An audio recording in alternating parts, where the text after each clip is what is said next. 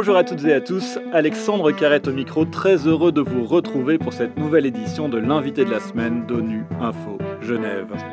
La désinformation tue, c'est par cette phrase choc qu'Antonio Guterres, le secrétaire général de l'ONU, avait alerté l'opinion publique il y a un peu plus d'un an sur les conséquences catastrophiques que pouvaient avoir les fake news, les fausses informations dans le contexte de la pandémie de Covid-19, raison pour laquelle les Nations Unies ont lancé la campagne Verified qui vise à inciter les utilisateurs des réseaux sociaux à vérifier les informations avant de les partager. Aujourd'hui, le défi est encore plus global. Jamais la défiance à l'égard de l'information des médias et des journalistes n'a été aussi importante partout dans le monde. Des leaders politiques de premier plan n'hésitent plus à attaquer ouvertement le monde de la presse. Le déferlement d'informations durant la pandémie a aussi entraîné une lassitude auprès du grand public qui s'est de plus en plus tourné vers des sources d'informations alternatives, notamment les sites complotistes.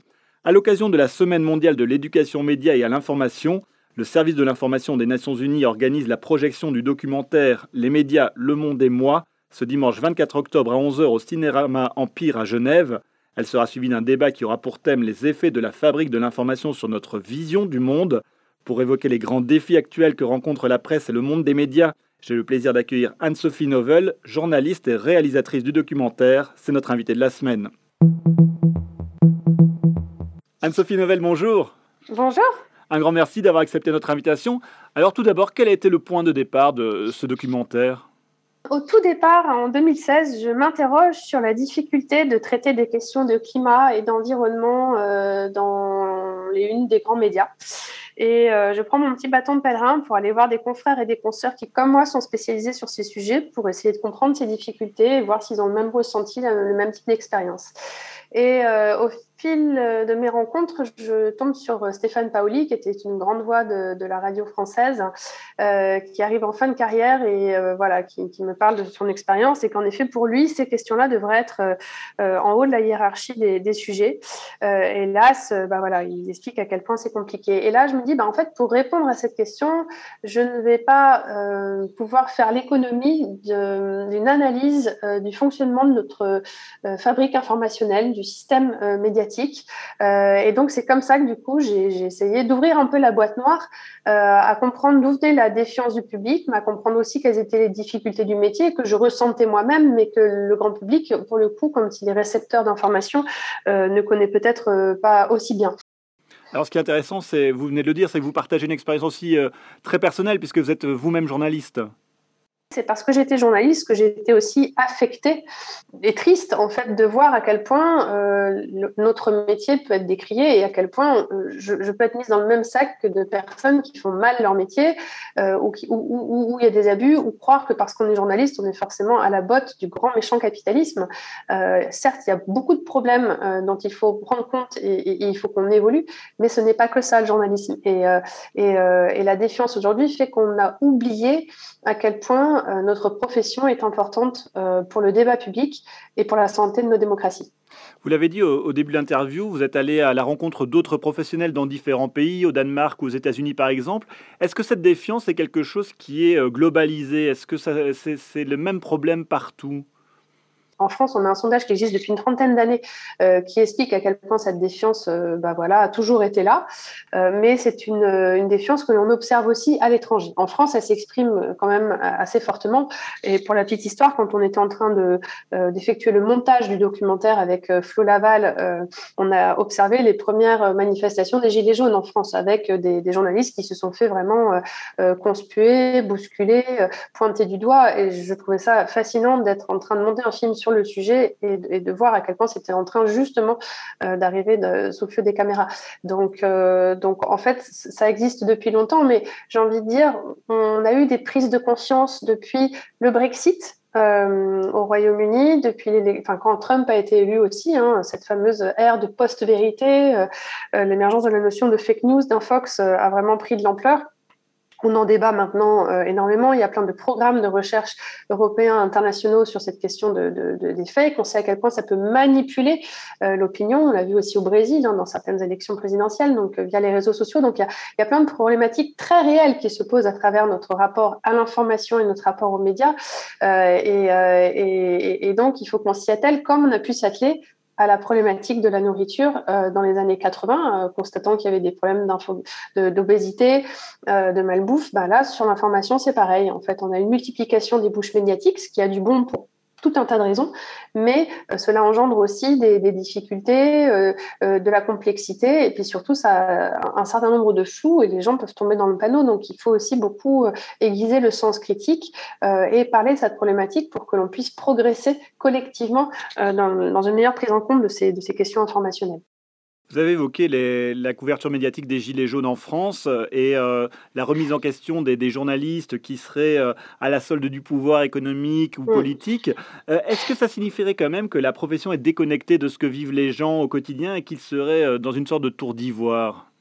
A, Comme je disais, je pense qu'il y a que tous les journalistes ne peuvent pas être mis dans le même sac. Donc je pense que les Gilets jaunes, quand on décortiquait quand même leur, leur discours, que je trouvais très intéressant, euh, pointer du doigt ce qu'ils appelaient les éditocrates, euh, sont allés se rendre en bas euh, des chaînes de télévision et notamment BFM Télé. Donc euh, en France, on a CNews, BFM Télé qui font partie aussi du, problème parce que souvent, ben, peut faire de l'info en continu, on peut combler du, vide avec zéro info. Donc voilà, et, on fait du coup de, l'information sensationnelle qui va voilà capter notre attention. On tombe dans un régime d'information qui, qui n'est pas forcément nourrissant pour le coup.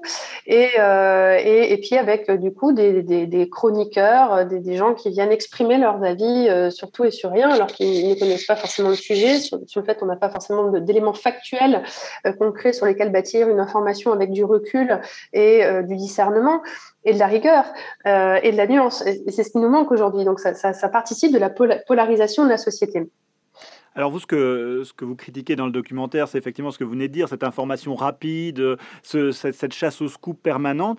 Mais on dit aussi que les gens ont de moins en moins de temps pour euh, lire les informations, pour les digérer, ce qui expliquerait pourquoi les, les médias se sont adaptés aux besoins des gens, aux besoins d'une information qui leur arrive de manière euh, plus facile et plus digeste on sait qu'aujourd'hui, c'est l'attention qui a une grande valeur, c'est notre attention. Donc, on essaie de la capturer par des notifications, par des alertes, par des scoops, par des outbrains qui sont installés sur le, bas de certains sites d'information où on va cliquer et donc ça va générer euh, de la vue sur des publicités. Et, et voilà, faut jamais oublier que l'information euh, est un bien public, mais il appartient aussi quand même à un système qui est une industrie et qui donc va chercher aussi à faire des bénéfices. Donc, euh, une fois qu'on a ça en tête, il faut comprendre que quand c'est gratuit, on devient le produit et que voilà, quand on capture comme ça notre attention, on est amené à faire des clics et, euh, et qu'à un moment, il y a quelqu'un qui fait de l'argent quelque part.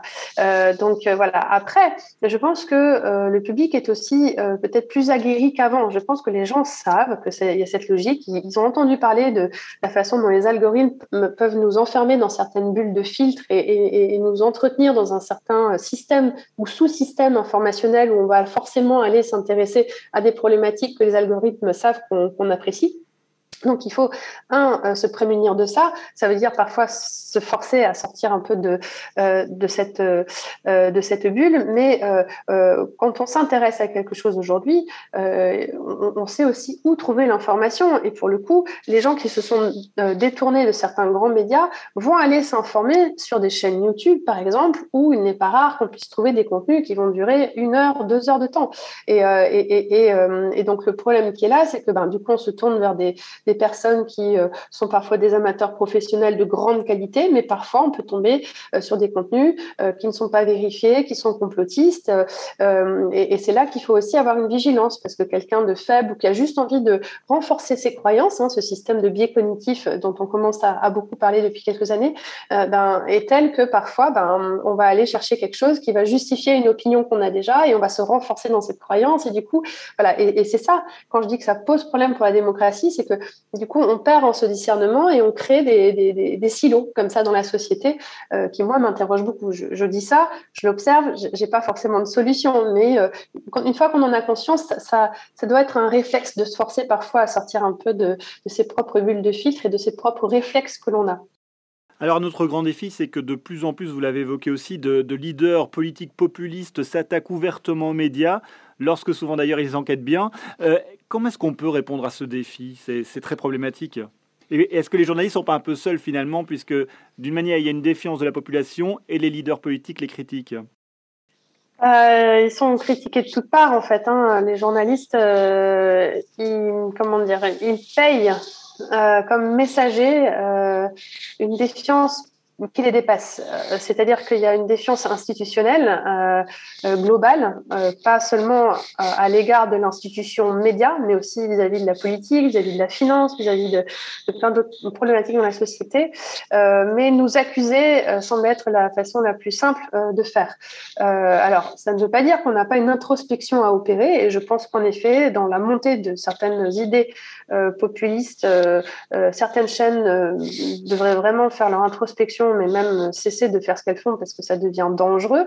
Euh, et, donc derrière, il faut que le public comprenne les questions d'audience, les, questions de voilà de ce qu'on est en train de faire, de manipuler en fait, euh, dans les envoûtements médiatiques dont on parle très bien le chercheur Yves Citon, ça, ça, en fait partie. Donc, euh, à quel moment est-ce qu'on essaye de désenvoûter euh, ce fonctionnement médiatique et, euh, et, et, comprendre que ben, c'est peut-être pas le journaliste en tant que tel qui pose problème, que le système auquel il appartient. Donc, comme sur beaucoup d'autres problématiques, on peut questionner le système, mais là, je pense qu'il est temps vraiment de, de faire un pas de côté et de dire j'éteins cette télé, j'arrête de regarder ça ou j'arrête de subir ça. Et, plus on sera nombreux à couper, plus on ira d'autres médias qui essayent de faire un autre travail, puis on pourra essayer de mettre fin euh, à ces logiques euh, euh, immondes, en fait, parce que finalement, ça ne fait qu'opposer les gens les uns aux autres, alors qu'on a besoin aujourd'hui, au contraire, d'avoir une société, à mon sens, hein, plus solidaire et plus soudée face aux, aux défis qui se présentent à nous.